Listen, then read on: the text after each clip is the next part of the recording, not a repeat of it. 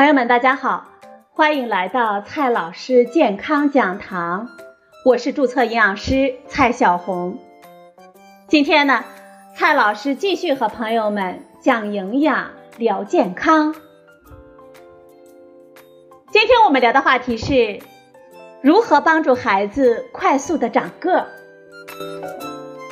每年的三月到六月，都是属于生长的季节。是我们孩子长高的黄金时期。我们如何抓住孩子长高的黄金季，帮助孩子快速的长个儿呢？想让孩子长高长壮的家长们，一起来听听今天的内容吧。说到身高，有句俗话很实用，就是七分天注定，三分靠打拼。我们孩子的身高呢？遗传因素只能决定百分之七十，营养、运动、睡眠、情绪这些后天的因素对身高的影响能够达到百分之三十。相反，如果不重视后天的因素，在很大程度上也会制约着优秀的先天基因。正常身高的儿童呢，是指孩子的身高按照百分位来计算，处于同年龄同性别孩子身高的。第二十五百分位至第七十五百分位之间，矮小症是指在相似的生活环境下，同种族、同性别和年龄的个体身高低于正常人群平均身高两个标准差，或者是低于第三百分位数者。要想让孩子长得高，我们家长呢要帮助孩子做好以下三步：吃、动、睡。先来说一下吃，我们的饮食呢要均衡。刚出生的婴儿应该尽量的母乳喂养，六个月前的宝宝要按需喂养。母乳妈妈最好能够每周进食二十五种以上的食物，来保证母乳的营养。幼儿园和学龄期的儿童应该重视平衡膳食，要荤素搭配。对身高影响最大的营养素包括钙、蛋白质、维生素 D。钙是骨骼的重要组成成分，是身高生长的重要物质原料。蛋白质呢是机体组织器官的重要组成成分，而维生素 D 是促进钙吸收沉积的重要的元素。奶和奶制品是钙的最佳食物，来源含量丰富，而且吸收率高。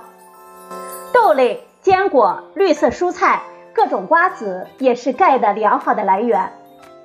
少数食物，比如说虾皮、海带、芝麻酱等等，它的钙的含量也特别的高。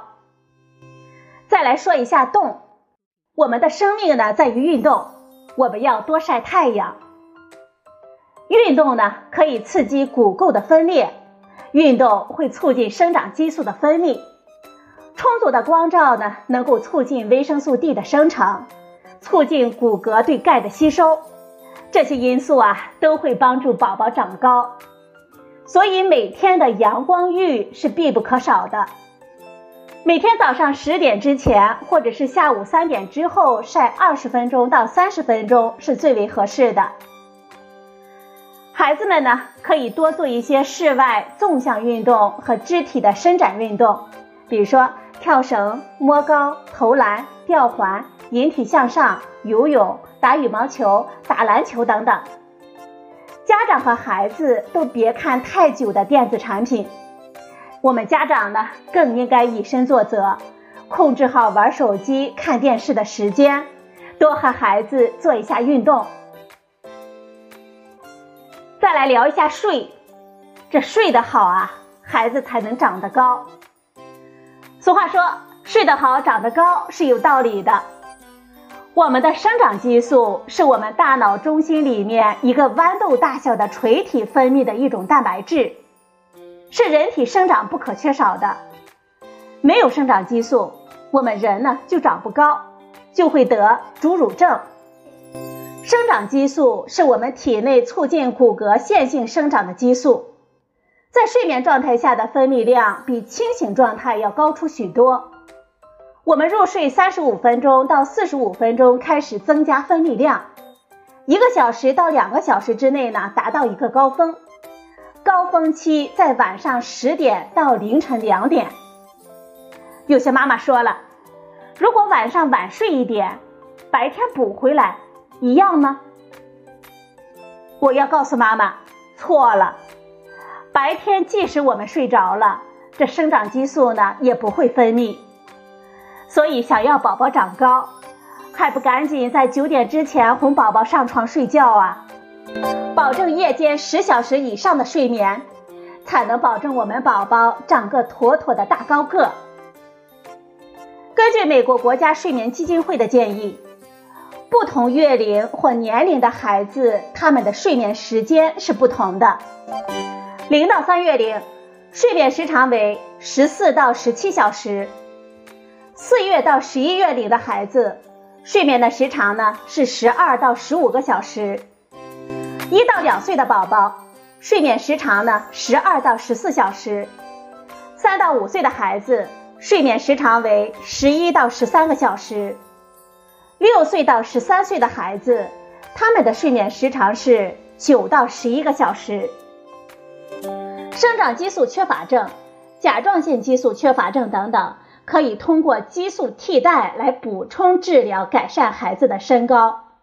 哮喘、先天性心脏病等原发病治疗好了，孩子的身高呢也会有追赶生长。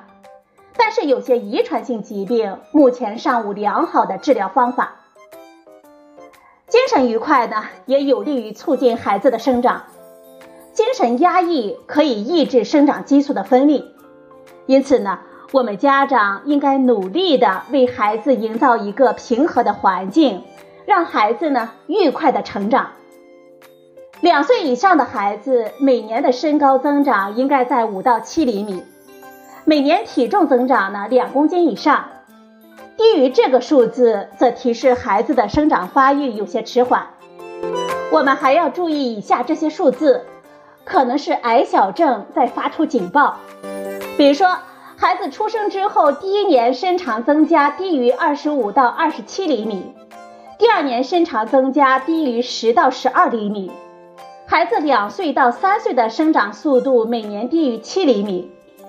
三岁到青春期的生长速度每年低于五厘米，青春期的生长速度每年低于六厘米。以上这些情况呢，都有可能患有矮小症。我们应该尽早的去专科医院进行专项检查。最后呢，我们提醒各位家长，要判断孩子的身高发育，不仅仅要看某一时间点的身高。我们还要观察孩子身高的动态变化。